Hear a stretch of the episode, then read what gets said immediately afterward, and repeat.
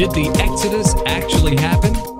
This is Evidence and Answers with scholar, author, and apologist Pat Zukeran, who defends the Christian faith all over the world. And today on Evidence and Answers, Pat Zukeran, special guest. Yes, Kevin, it's great to be back, and we have another exciting show. And we have with us once again Dr. Eugene Merrill, a professor of Old Testament at Dallas Theological Seminary, and his book is one you're going to want to actually any book that he wrote is one you're going to want to get, whether it be a commentary or this book here, A Kingdom of Priests. And we're having a fascinating discussion on the Exodus. Many skeptics deny the historicity of the Exodus, but Dr. Merrill here has been presenting a pretty compelling case for the Exodus that's an, actually a historical event and that the biblical account is true. So, Dr. Merrill, welcome back to the show. Thank you. It's good to be back. Well, like I said last week, you know, I had a, I believe in the Exodus because uh, I had an Exodus experience, Hebrews 101. And when I finally was uh, miraculously delivered from that class, it was a miracle I passed.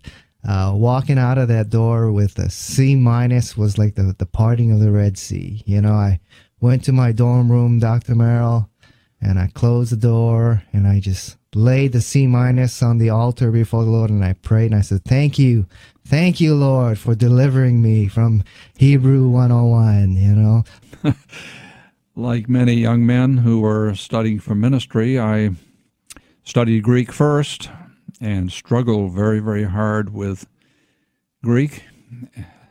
But then I took Hebrew and found it to be comparatively easy, and that was a way that God led me into Old Testament studies, and I've never regretted it. So our experience wasn't exactly the same, although I struggled very, very hard with Greek.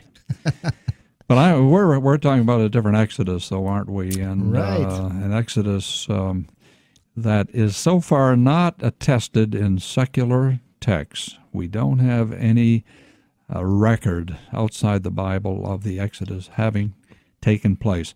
However, what we do know from uh, the uh, period in which the Exodus took place in the 15th century BC, around 1446, uh, what we do know of Egyptian uh, history and civilization and culture fits perfectly with the biblical account of the Exodus. In other words, there's nothing there that would uh, raise any serious problem to the Exodus having occurred precisely as the Bible describes it.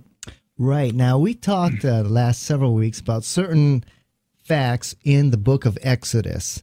And one of the ones that is really disputed is the crossing of the Red Sea. Now, many people will say that uh, the term Red Sea can actually be Sea of Reeds. And so the Israelites didn't exactly cross the Red Sea. They crossed the Sea of Reeds, which at certain times of the day can be about a foot or two feet deep, and that's how they were able to make the crossing. What do you have to say about that, Dr. Merrill? Well, part of that is true, and part of it is not true. Let me address the part that's uh, true first, and that is that the Hebrew word for that body of water indeed is Yam Suf, and Suf means reed.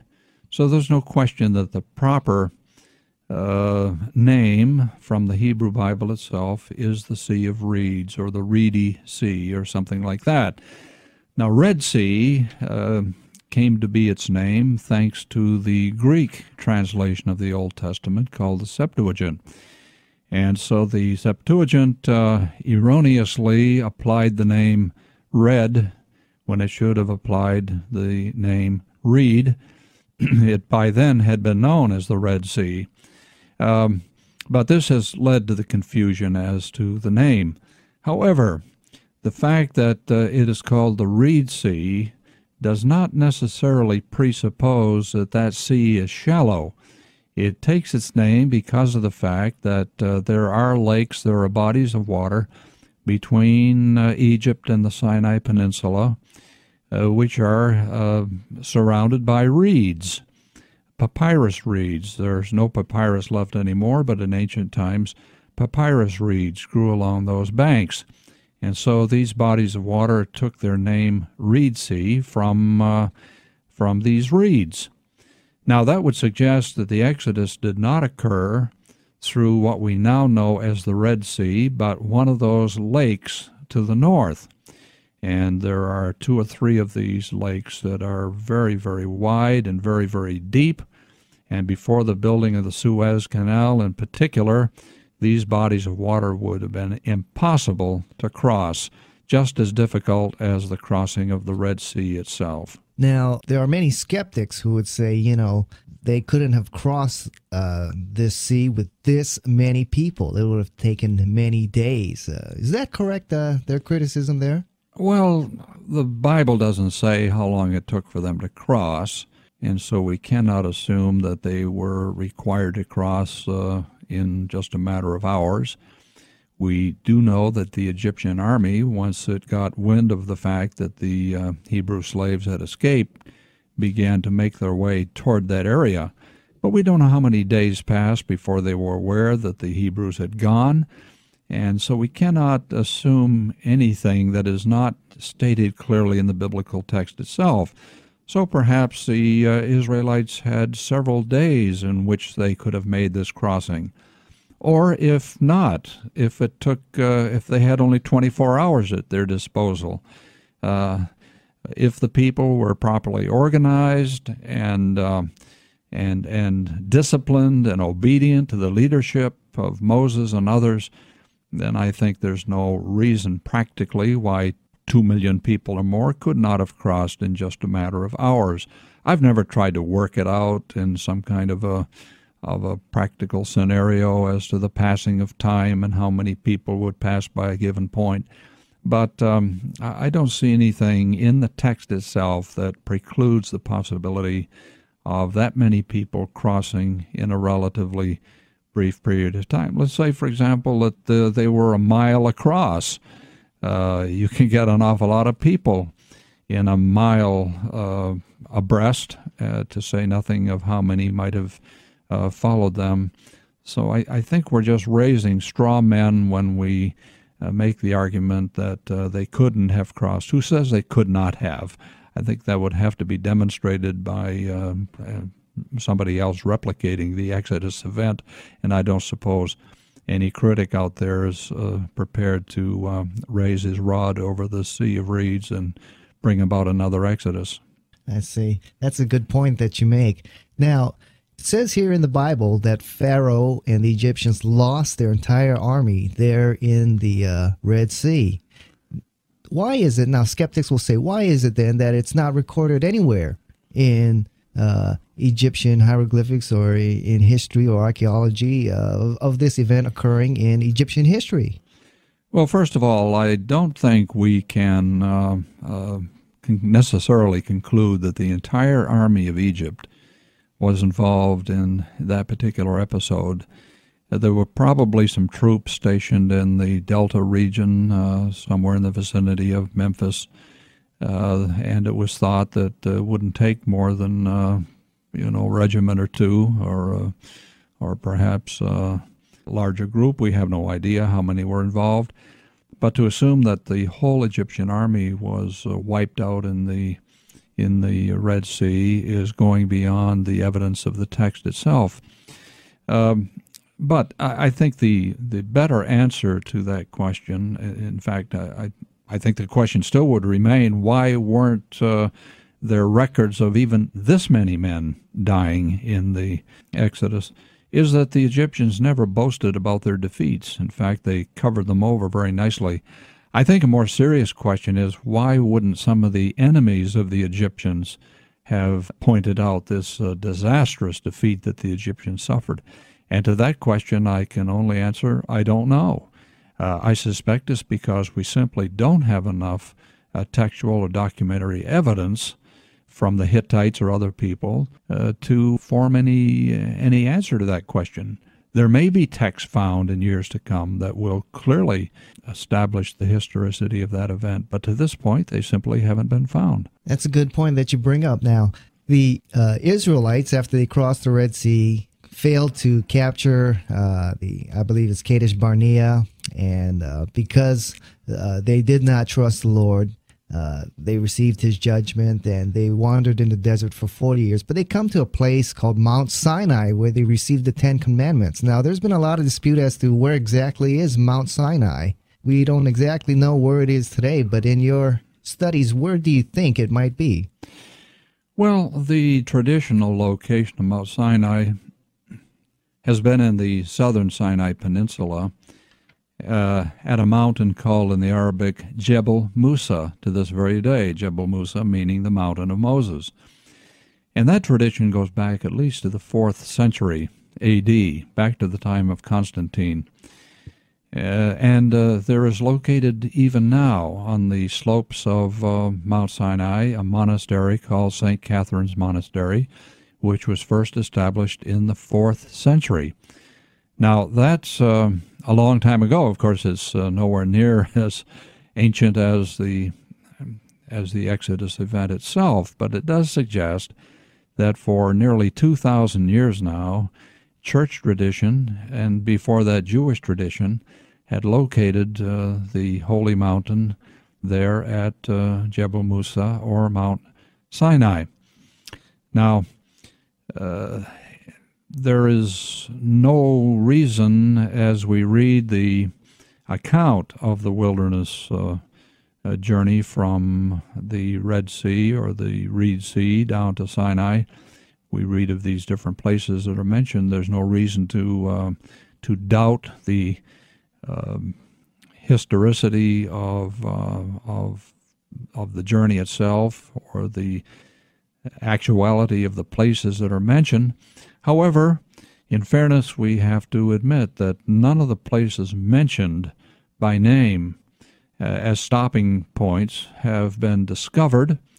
Uh, but we must realize that the Israelites didn't build cities and towns. They simply camped here and there, and those campsites it clearly would not have survived. You can get this entire series available at evidenceandanswers.org. That's evidenceandanswers.org. Here's Pat. With Dr. Eugene Merrill, professor of Old Testament at Dallas Theological Seminary. Now, Dr. Merrill, we're talking about Mount Sinai. There's the traditional location of Mount Sinai, but some have been mentioning an alternative uh, site, uh, haven't they? Uh, yes, that's right. Uh, in oh, the last eight or ten years, there has been the suggestion that Mount Sinai ought not to be located in the Sinai Peninsula at all, but ought to be located in Saudi Arabia. And, and specifically at a mountain uh, called Jebel Lawz, which is not too many miles south of the Jordan Saudi Arabian border. You know, Dr. Merrill, there are some, uh, they may not have their graduate degrees in archaeology, but there have been some who have come across and stated that they have found, you know, the real Mount Sinai or found the, the bridge uh, under the Red Sea where the Israelites crossed, or found the uh, remains of possibly the chariots buried at the bottom of the Red Sea. Uh, what are we to make when guys bring up uh, those kinds of uh, real fascinating discoveries? Well, I think it's helpful to point out that there are really two Red Seas in a sense. There's the arm of the Red Sea between Egypt proper and the Sinai Peninsula. And then there is another arm of the Red Sea uh, today called the uh, Gulf of Aqaba, which um, uh, separates the Sinai Peninsula from uh, Saudi Arabia. In fact, I was over there just this summer and uh, went all the way to the Saudi border. I wish I could have gone further, but Americans are certainly not welcome in Saudi Arabia as tourists. I have seen the videos. I have done some reading in uh, the literature that you're referring to here. And I must say that there are some things that are very persuasive about this point of view. Uh, first of all, uh, the Bible itself indicates that Moses, uh, when he escaped from Egypt, uh, went to Midian. And in fact, he married a woman from Midian, the daughter of the priest of Midian. And Midian has always been in uh, the Saudi Arabian Peninsula. It's never been located in the Sinai Peninsula. And so either Moses went to uh, Saudi Arabia, or what is now Saudi Arabia, the Arabian Peninsula, and uh, lived there for uh, some 40 years, or his uh, father in law may have had um, flocks of sheep pastured in the Sinai Peninsula near Mount Sinai and it may have been there that Moses spent these 40 years. So that's a that's an argument in favor of this alternative location is that that mountain Jebel Lawz is located in what was ancient Midian. However, um, that seems to be about the only point that can be made in favor of that location. The place names that are mentioned as part of the itinerary uh, certainly do not seem to fit this alternative location.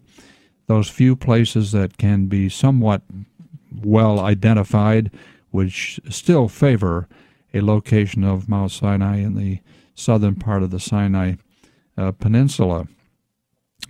So I, I I'm somewhat skeptical uh, of it, although I, I must say that uh, the uh, very famous uh, scholar Frank Cross, whose um, reputation is is is, is certainly uh, very uh, highly esteemed in biblical scholarship, Cross I saw in another video uh, says that it's worth looking into and that he is somewhat convinced that these guys may be right.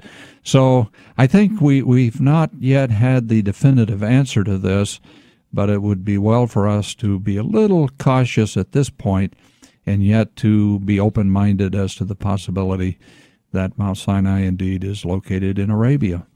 You know, an exodus of several million people from Egypt must have had a tremendous impact on their economy, uh, on their construction, all of that. Is there any uh, evidence that there was any kind of economic uh, impact on Egypt around this time of the Exodus? Well, the the um, New Kingdom period, which begins at around 1570 uh, or so BC and uh, and continues down to uh, the 1100s, about 1150 BC, is one of the most glorious periods of Egyptian history. There's no question that Egypt reached a period of of tremendous uh, strength and wealth and prominence, especially in international affairs. And uh, either date of the Exodus, uh, either the early date in the mid 15th century, 1446, or in the 1200s. Uh, both those dates are within the New Kingdom period. So you couldn't prove too much by the state of economic affairs and so forth, um, anything about the impact that uh, uh, Hebrew slaves may have uh, made on that economy. Even if the Exodus uh, occurred at the early period, there would have been plenty of opportunity for more Semitic slaves to have been gathered by the time of the late Exodus date, and uh, or slaves from elsewhere, as far as that is concerned. So I don't think the economy of Egypt would have been uh, devastated by the departure of the Hebrew slaves. They could have been easily replaced. Now, they come out of the 40 years uh, wandering in the desert and they come into the promised land and they cross the Jordan and one of the first cities. And here's where we get we begin to get some archaeological evidence. One of the first cities they capture is Jericho. Now does the dating and what we have found in Jericho support the mid 15th century date of the Exodus?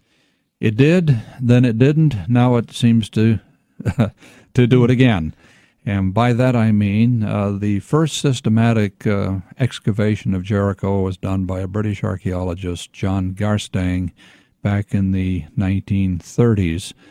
And Garstang uh, uh, was convinced, as a result of his excavation of Jericho, that the city had fallen in about 1400 BC. And he presented very strong evidence to, um, uh, to make his case. Uh, some years later, in the 1950s and later, a, another British archaeologist, Kathleen Kenyon, uh, continued the excavation.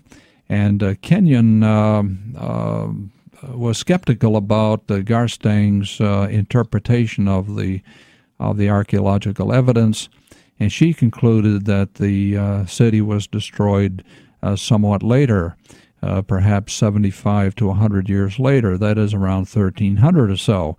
Now, the problem is that uh, Kenyon's um, uh, conclusion certainly gave no comfort to the late Exodus date because, uh, according to that date, the Exodus occurred some 50 or 60 years after Kenyon's date for the destruction of Jericho. So it didn't help them any, and it uh, certainly didn't help the early Exodus date either. But in uh, very recent years, uh, an evangelical archaeologist with whom I personally have worked for a number of seasons, Dr. Bryant Wood, has re examined all of the pottery evidence and has uh, uh, come to the conclusion that Kathleen Kenyon ignored a lot of the pottery evidence that was available to her, and that pottery evidence would uh, point clearly in the direction of Garstang's initial interpretation that Jericho had fallen at around 1400 BC. It's a highly technical discussion that would go beyond uh, the time limits that we have here, but the bottom line is that um, uh, wood, on the basis of pottery and other evidence that had never been published before, I think has pointed in the direction of a 1400 BC destruction date for Jericho again. Yes, what didn't Kathleen Kenyon uh, wasn't she digging in the poor part of the city and the pottery that she would have found would have been actually more in the wealthier part of the city that yep. she did not excavate in? Uh, that's exactly right. Uh, that's that's the bottom line. Sometimes we form our opinions on what is not said as much as on what is said.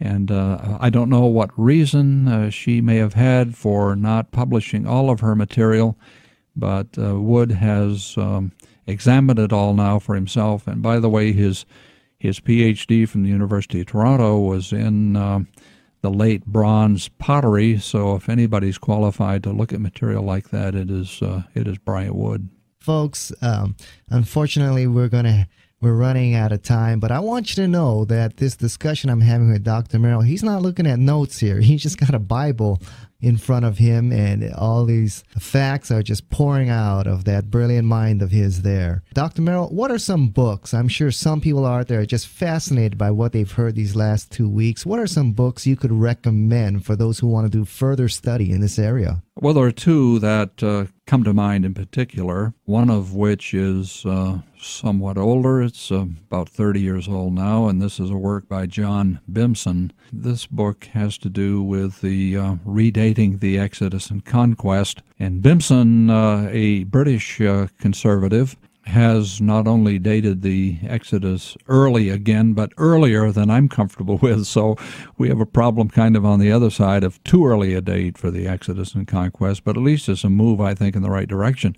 The second book is by the uh, very brilliant and celebrated British uh, uh, evangelical scholar Kenneth A. Kitchen in a book just fresh off the press, which I've uh, reviewed for our seminary publication. And this book is on the reliability of the Old Testament. And this book is a must read in this area.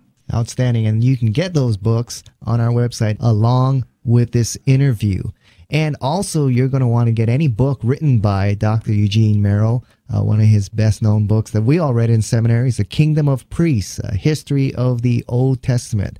Uh, gives a great overview of the Old Testament. That's that's a book you're going to want to have in your library, along with some other fascinating commentaries on the minor prophets. But anything written by Dr. Merrill, you're going to want to get. We want to thank you so much for listening to Evidence and Answers with Pat Zukeran on this timely topic and remind you that you can get this entire series at our website, evidenceandanswers.org. That's evidenceandanswers.org. You'll find some of the best resources on presenting and defending your faith in Christ to an increasingly skeptical world at evidenceandanswers.org. World religions, atheism, the cults, the occult, apologetics, scientific and philosophical arguments for the existence of God, creation and evolution, the reliability of the Bible, archaeology and history, and the end times, to name but just a few. You'll find Pat Zukeran's interviews with leading scholars and speakers on the most crucial issues facing the church and the world. Go to evidenceandanswers.org and be equipped. Evidence and Answers is supported by you, the listener, who appreciates a program that gives good answers to good questions. Our calling is to do what the Apostle Paul did on Mars Hill in Athens. He presented and defended the gospel of Jesus Christ, and we'll help you do the same by the grace of God. Just go to evidenceandanswers.org, and any gift or purchase of resources will be a tremendous encouragement to us. And remember that this entire series is available at evidenceandanswers.org. Thank you so much for listening to Evidence and Answers with Pat Zukeran. God bless and thanks so much for listening. Evidenceandanswers.org.